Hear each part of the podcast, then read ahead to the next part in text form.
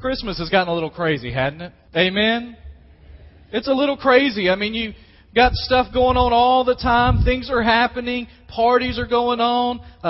Events are happening. Events are being planned. Gifts have to be bought. Gifts have to be wrapped. Gifts have to be placed under the tree. This past Friday, we went out to eat on Friday night, and we went to a local restaurant, and we sat down to eat, and the waitress comes up, and I don't know what we look like, but apparently we looked pretty frazzled because she said, well, have y'all been out shopping all day? I thought I needed to check myself in the mirror and see what was happening there, but I said, no, we've just been running some errands, but I assumed by her question that everybody was shopping. How's your Christmas shopping coming? Everybody got it done? It is December 2nd. You've only got 23 days left, all right? I read this week that people are going to spend less and buy more gifts this year. They did a survey and they determined that people are going to spend less money but buy more gifts this year. So that basically that means you're not getting stuff that's as good as what you got last year, all right? But they found out that people are so into buying gifts that they're going to spend whatever it takes to get the gifts they want or whatever they think they need. And in fact, they said they might cut back on giving to charities and churches this year so they can make sure they get the good gifts. Now, here's where the really hard part comes for some of you. It's not the gift buying. It's not the gift wrapping. It's when you've got a gift that has been bought and wrapped and placed under the tree with your name on it. And you have to wait to open it. Let me see your hands. How many of you here are Christmas package shakers? How many shakers we got? All right, the rest of you are probably lying a little bit. You know what I'm talking about. You shake it, you try to get it, you try to figure it out, you determine what your list was and what's there, and all the gifts are under the tree, and they just sit there. This year is going to be interesting for us. We have two young boys, and both of them kind of grasped that there are things happening around that tree, and we put our tree up in the last few days, and Luke has already determined that we can't put anything on the bottom of the tree, and so our tree will only be decorated from about 4 foot high and up. And the thing that we sometimes have a problem with is waiting, right? It's waiting for Christmas. It's waiting for that day. It's waiting for whatever in our life might be coming. And Christmas is an extended illustration of the importance of waiting. This Christmas, you're going to have gifts under a tree. You're going to have moments that you're ready to see happen. You're going to be excited about things to come. And it's going to be about waiting. This morning in the Advent moment, we talked about Simeon, who waited for a long time, who waited towards the end of his life. In fact, when he sees the baby Jesus, he gets so excited, he says, I am officially done. My life is complete. You can take me when you want to, God. It's done. You can take me. I've had all I need. I'm done. I'm out. Let me go. And the reason that he was able to say his time was done, it was over, is because all that he had hoped for had been fulfilled, and his hope was assured. How good are you at waiting? I read this week about a test that was done by some psychologists and some researchers back in the 1970s. And they brought 4-year-old children into a room. And they took the 4-year-old children and they sat them across the table from them, and they sat there and they would ask them a question or ask them to do something. And whenever they did what they were asked or they answered correctly, they were given a marshmallow. And so they gave them a marshmallow time after time when they made the correct answer or did the right thing. And then, and always at some point in the questioning, a knock would come on the door. And as the knock would come on the door, someone would peek in and tell the researcher they needed to see her or him for just a minute. And so the researcher would go outside the door, but as he was leaving, he would tell the 4-year-old child, listen, I'm going to put one marshmallow on the table here. Don't eat the marshmallow. If I come back and the marshmallow is still sitting on the table, when I get back, you'll get 2 marshmallows. If I come back and the marshmallow is gone, the only marshmallow you get is the one you ate. And then the researcher would leave for 10 minutes. They said what was interesting to watch the children that didn't eat the marshmallow. Some of them went right after it, grabbed it, and ate it before anything could happen. But to see how they sang songs to themselves, They tried to divert their attention in other places. They did anything they could to keep their mind off of eating that marshmallow. Here's the interesting thing they found out about those people. They tracked them for the next 30 years. Those kids that were able to withstand and not eat the marshmallow became kids that adjusted to society better. They became kids that had more prolonged lives. They were kids that had better careers. They were kids that scored 210 points higher on their SATs than those that ate the marshmallow. The researchers came to understand that sometimes in our lives, waiting develops character within us. And what Simeon had in that moment is he had waited and he had waited and he had waited for this moment to come. And as he did, he stood before the Lord, it tells us, righteous and devout, ready for whatever would come. And as he stands there, his hope is fulfilled, his joy is complete. And he says, my life can be taken. I'm done. What does it mean that Jesus has come into our world? I'm going to help some of you out because some of you would like to unwrap a gift every week until Christmas, right? Some of you would think that'd be all right. Kids would probably love that. When I was growing up, we could open one gift on Christmas Eve. That was our deal. We got to pick it out from the tree. Well, over the next few weeks, what we're going to do is we're going to unwrap every week a different gift that comes in Jesus coming to earth. And the first gift that we're going to unwrap is the gift of hope. If you've got your Bibles, I want you to turn to kind of a strange place for a Christmas sermon. John chapter 6. And it may not be the kind of passage that you would immediately think of as being a Christmas sermon, but I want you to see what is meant by hope.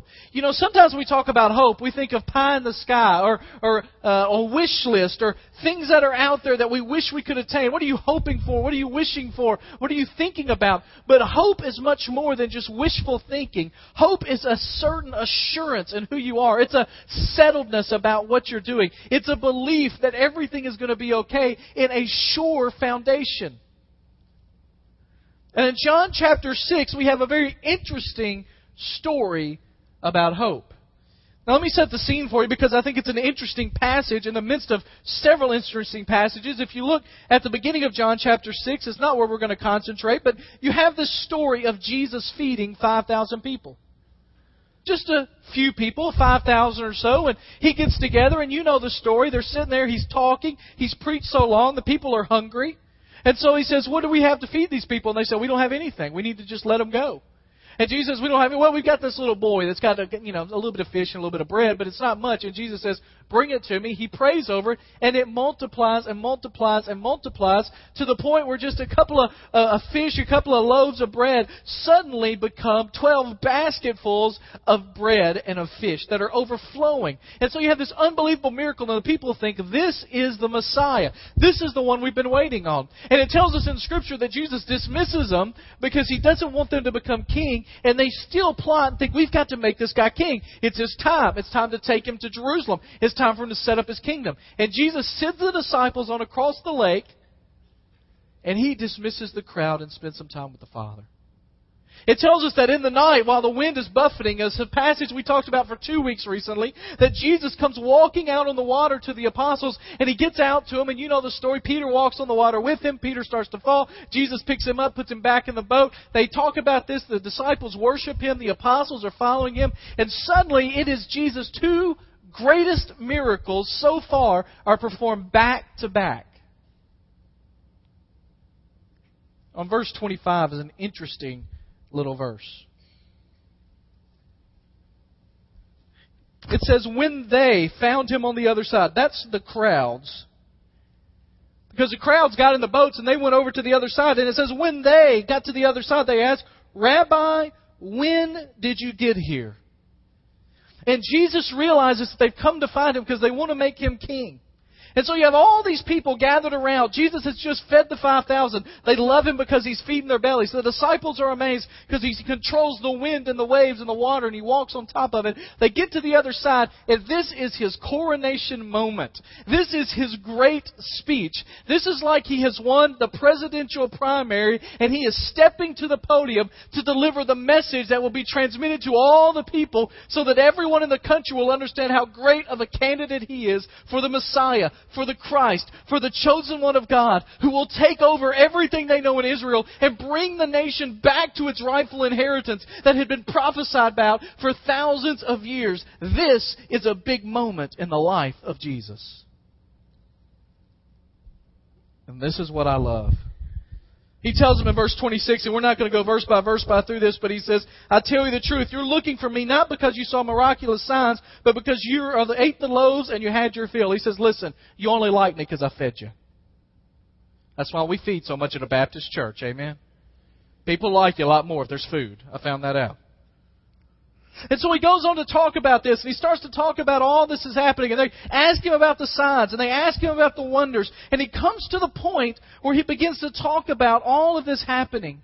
And he tells him in verse 35, I am the bread of life. He who comes to me will never go hungry, and he who believes in me will never be thirsty. And then you get down to verse 48. And he starts talking about this manna. And he's giving this great acceptance speech, if you will. And he says in verse 48, I am the bread of life. Your forefathers ate the manna in the desert, yet they died. But here is the bread that comes down from heaven, which men may eat and not die. I am the living bread. If anyone eats of this bread, he will live forever. This bread is my flesh, which I will give you life for the world. Now I want you to think for a minute. Those of us that have grown up in church, those of us who have been around church, we understand what he's talking about here when he says he is the bread of life and his body is the flesh. We understand the Lord's Supper. We're on the other side of that. We understand that he is going to give his life for us. We understand that he's saying that we need to partake in the life that he offers. But to these people, what they hear is, if you are going to be part of my kingdom, if you want me to be your leader, you've got to eat my body. Look at what it says in verse 52. The Jews began to argue sharply among themselves, how can this man give us his body to eat? They took it literally. And so here you have Jesus on his most important moment, his most important time, his most important day, his most important speech, and he comes out with this first big point, if you're going to follow me, you've got to eat my body. Here's the second thing he says, verse 53. I tell you the truth, unless you eat the flesh, he says it again, of the Son of Man, and drink his blood, you have no life in you. Now here's what happens. Jesus stands up before him.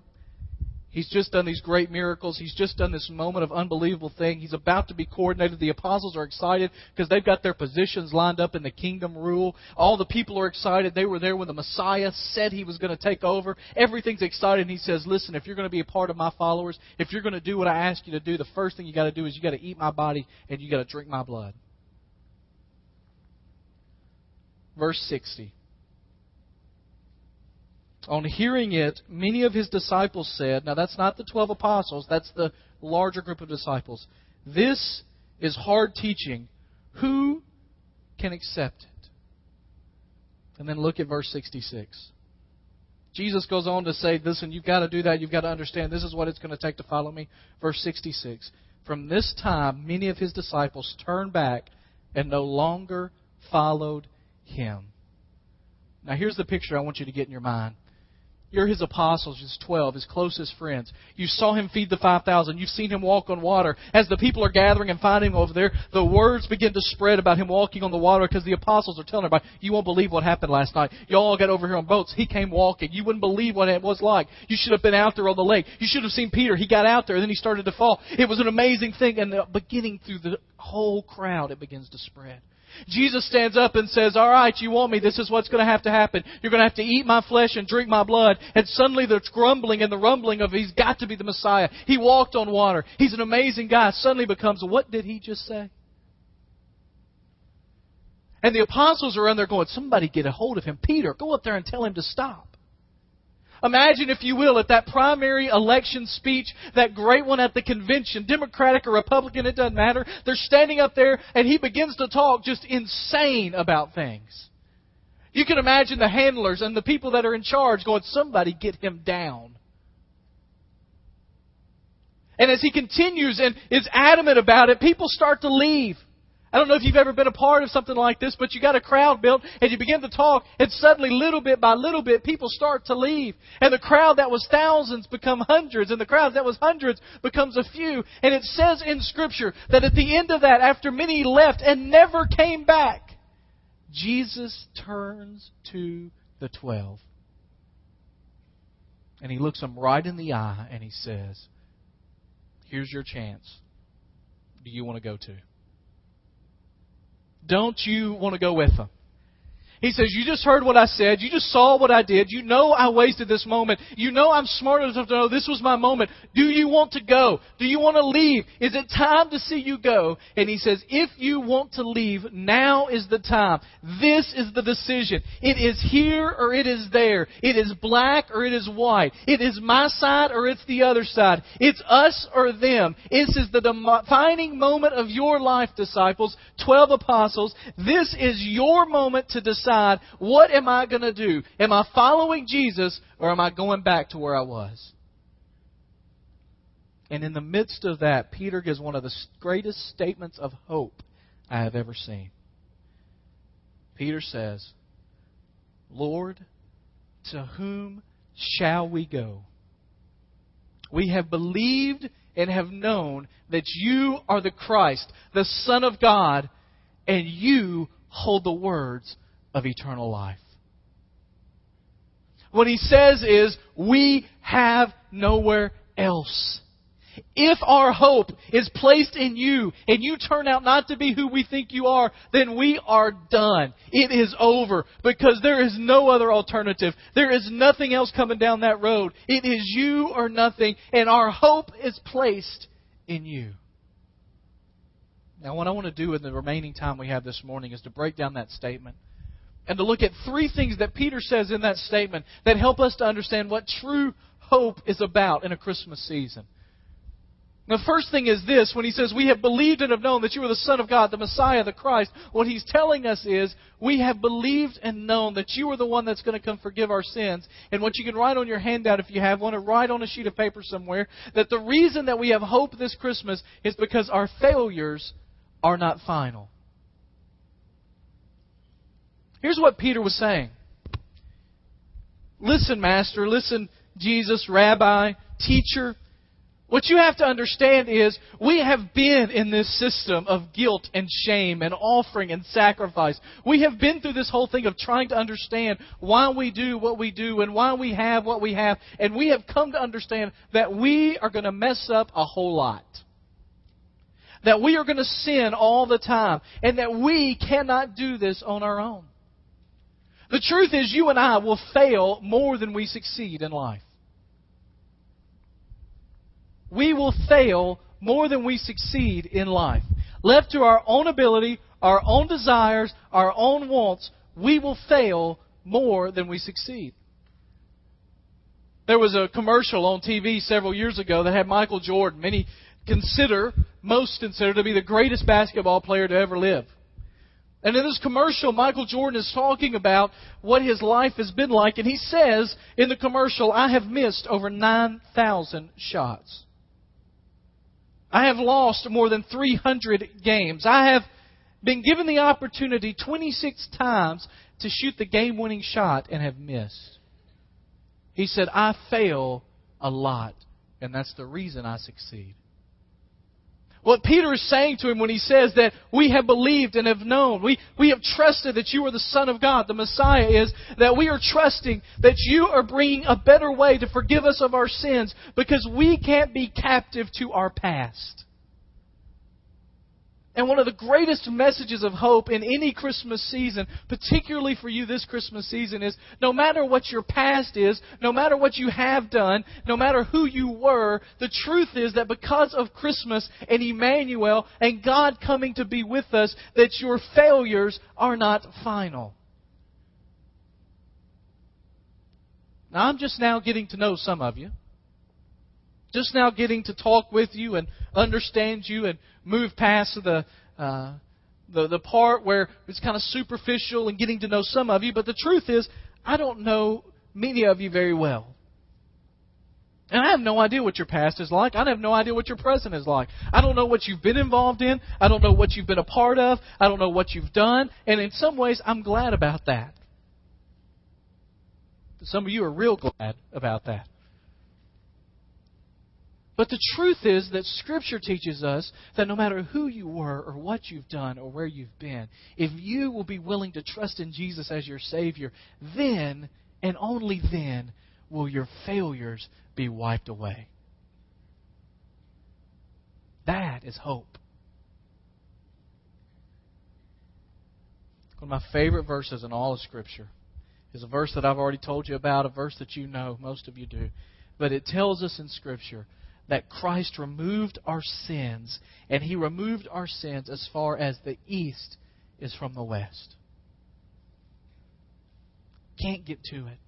It tells us that our sins are at the bottom of the ocean floor. And what that means is not that they're literally on the bottom of the ocean floor. It says in the Scripture it's at the bottom of the ocean. The truth is, in their day and time, they thought the ocean was never ending. And so that means you can't ever get down and fish it out. That means you can't ever get low enough to find it. You can't get in a submarine low enough to get down there and find it. You can't find your sin. When you begin to talk to God about your sin, He says, what sin? I don't remember it. I don't remember what you did because I have chosen to forget it. I have chosen to, and I love this phrase, remember it no more. Now here's the thing that makes God great and us not. Have you ever tried to forget something? I'm going to put that out of my mind. I'm not going to think about it. I'm not going to worry about it. I'm not going to do anything about it. It's just going to be gone. Gone from my mind. What happens? It's in your mind, right?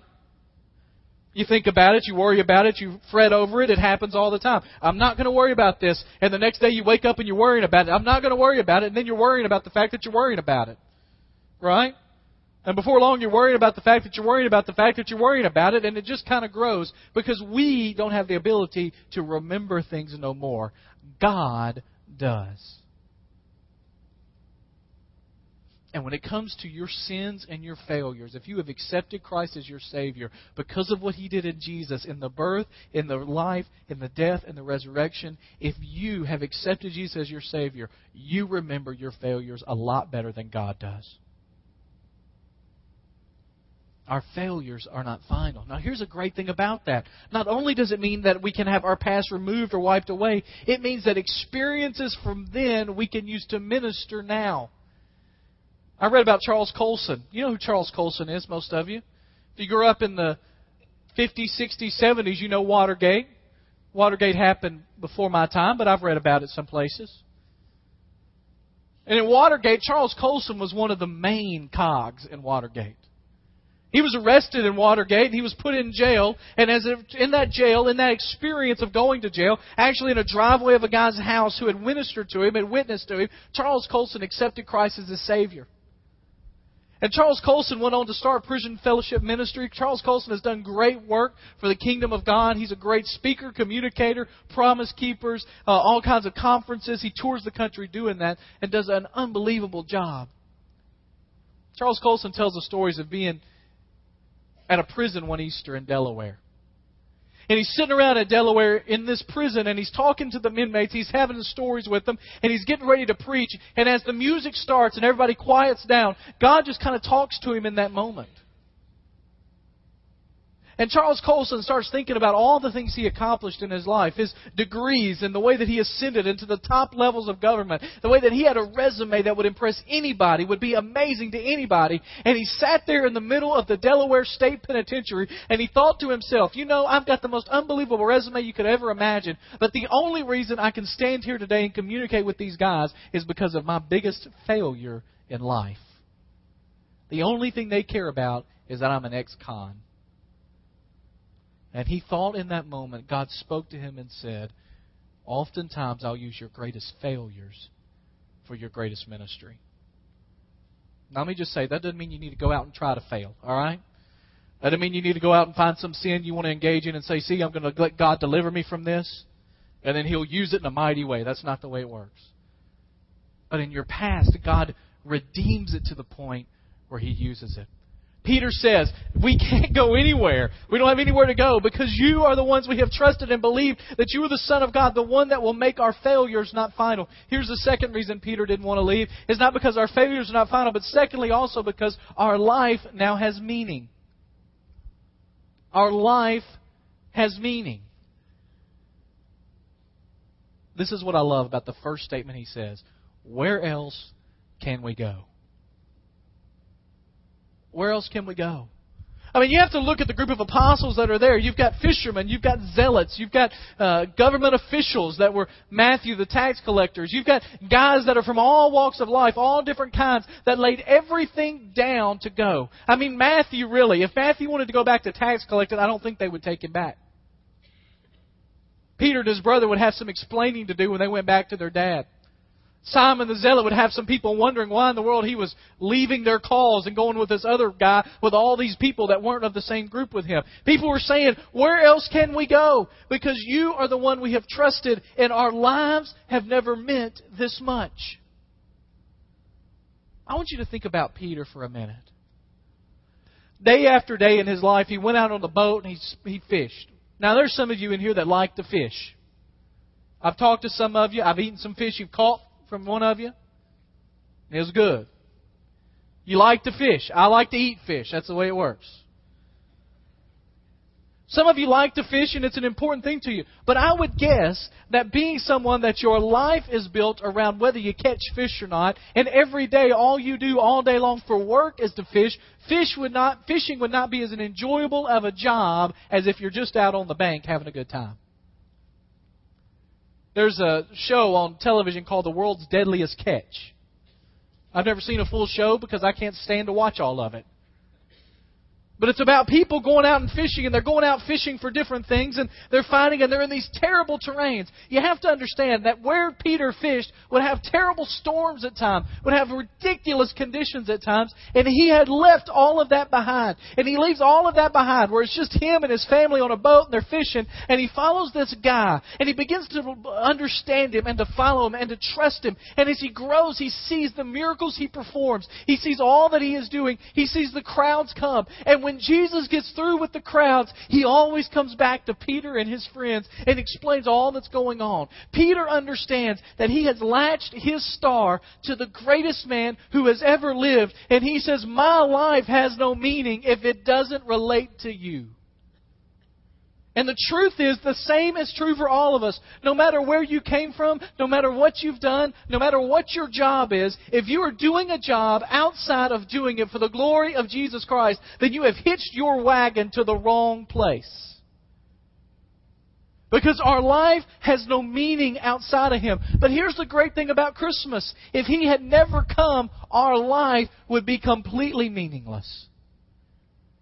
Any of you read Ecclesiastes lately? You want to be depressed, read the first few chapters of Ecclesiastes. Over and over again, life is vanity. It doesn't mean anything. It doesn't have any clue. It doesn't have any meaning. It's just nothing. Over and over and over again. It's nothing. It's nothing. It's nothing. And you get to the last part and he says, here's what I've determined, that the only purpose life has is to fear God and follow His commands.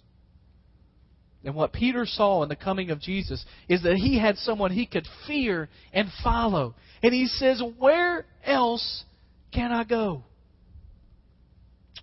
Os Guinness, in his book, The Call, tells the story of an Oxford business conference he attended. And as he went to the conference, the guy that got up to speak was a wealthy man that had a big company. And he began to speak by saying, most of you in this room know I have accumulated all the wealth you could imagine. Most of you in this room know that I'm considered one of the greatest business successes of this generation. Most of you in this room know that I have done a lot in my life of great accomplishment, but the one thing I've never been able to do. And Os Guinness said when he said that, he stopped and paused. He choked up a little bit, and a tear began to run down his cheek. He said, the one thing I've never been able to do is to find the meaning behind all of this. And I would give every penny I've ever made to know why I'm here. I read that story and I couldn't help but think of Peter. who was a guy that literally gave up everything he had because he discovered in a moment the reason he was here. And to tell you the truth, until you come to that moment when you say, I would give up everything I have to follow Jesus, you have not got to the moment where you completely understand your purpose in life. The great thing about Jesus coming is that our life now has meaning. Our past has been washed away and a purpose has been given for us. And the third thing is this, is because we have hope because our future is secure. Our future is secure. Peter says in there, he says, we've trusted in you. I have nowhere else to go. You are the whole meaning of my life. You have made sure my failures are not final. And lastly, Jesus, you are the ones that have hope for eternal life, for a future that is secure. And the best thing about Christmas is this, is that we are promised in the coming of Jesus to earth. In God's Son going from heaven to earth, we are promised the ability to go from earth to heaven. From God's Son going from immortal to mortal, we are allowed ourselves to go from mortal to immortal. We have exchanged God's godliness, unblemished record, for our sinfulness and ourselves. And because of that, we have hope. Stories told of Samuel Morrison, who was a missionary for 25 years all over the world. He retired as a missionary and he came back on a freighter, just happened to be coming back on a cruise liner, with Teddy Roosevelt. Back when presidents traveled by boat, Teddy Roosevelt had taken a little trip over to Africa and hunted animals for a while. And they got back on the boat and they were coming back, and it was Samuel Morrison, this missionary of 25 years, and Teddy Roosevelt is there, and they're coming back and they come into New York's harbor, and it looks like the entire city of New York is there. They got bands playing, they got streamers, they got parades, they got people waiting, they got signs, welcome home Teddy, welcome back, President, we love to have you back. And he says that while he's there, the missionary of 25 years has a time alone with God, and he says, can you see that? He said that president went away for 2.5 to 3 weeks to shoot animals, and look at the reception he's got. I gave my life for 25 years to the missionary cause, and nobody's here to greet me. Nobody's here to welcome me home. And he said in that moment, God just spoke to his spirit and said, here's the problem. You're not home yet. And the reception you're going to get is going to make this look small. You see, the great thing about Christmas is that we have real hope, because no matter how terrible life gets here, we know that we know that we know, because of our relationship with Him, that this is not all there is. And that one day, it says, then we are absent from the body, whether that is because we have died here physically or whether that is Christ returns for us, that whenever that happens, we know that we are going to be absent from this body and we are going to be raised to new life with Him.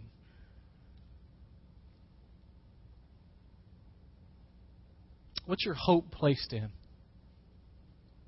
You see, the things about Christmas is you can get wrapped up in the gifts and the clothing and the parties and the events and the church musicals and the church parties and the church services and the Advent candle and the Advent ceremony. And you can get caught up in all of that stuff and just make it about tradition and events and completely miss out on the true gifts of Christmas. And you can sit around your tree on Sunday, on Christmas morning, and you can have all your presents unwrapped, and you can have them laid out there before you, and you can think all about all that is there and how wonderful it is and how great it is and how awesome it is, the Christmas that you've had, and you can still miss every bit of what God intends for you. And this Christmas, one of the gifts I know that He wants you to unwrap is the gift of hope.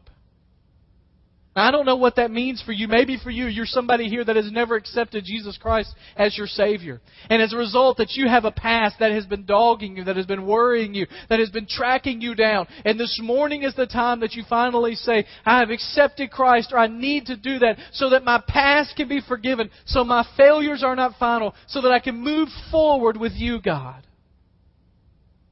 Maybe you're a Christian here today and the devil just keeps bringing your past up. And you keep thinking that God's reminding you of it when it's the enemy of your soul doing it. And you need to say today that I am claiming in this place that because of my relationship with Christ, that my past doesn't matter. My past is gone. And I'm going to leave it there. And this Christmas, the hope I'm going to trust in is that my failures are not final.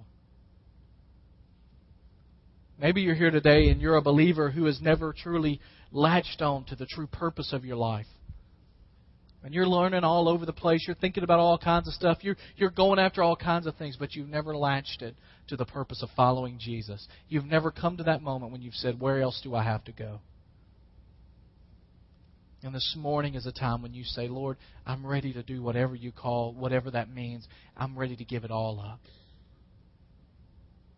Maybe you're here this morning.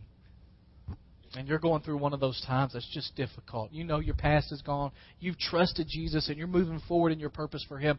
But you've got one of those moments that's just tough. And you just need the assurance of what God is going to do in eternity for you. And this morning, you need to know that your future is secure. In just a moment, we're going to have a time of invitation. Whatever the Lord might lead you to do. Whatever the Lord might need you to do or want you to do or call you to do. The question is, will you be obedient? You see, I truly believe, just as He looked at Peter and the other 12, and He said to them, do you not want to leave also? I believe that He looks at each and every one of us on a regular basis and gives us the opportunity to be obedient or to not be obedient. And this morning, I believe that in this invitation time, He is going to say to some of you, are you going to follow or are you not? Are you going to trust me or are you not? Are you going to leave all the worries in the past or are you not? And it's a moment of decision. And my prayer is this morning that when that comes for you, that you will be obedient to Him and follow His will. Would you pray with me?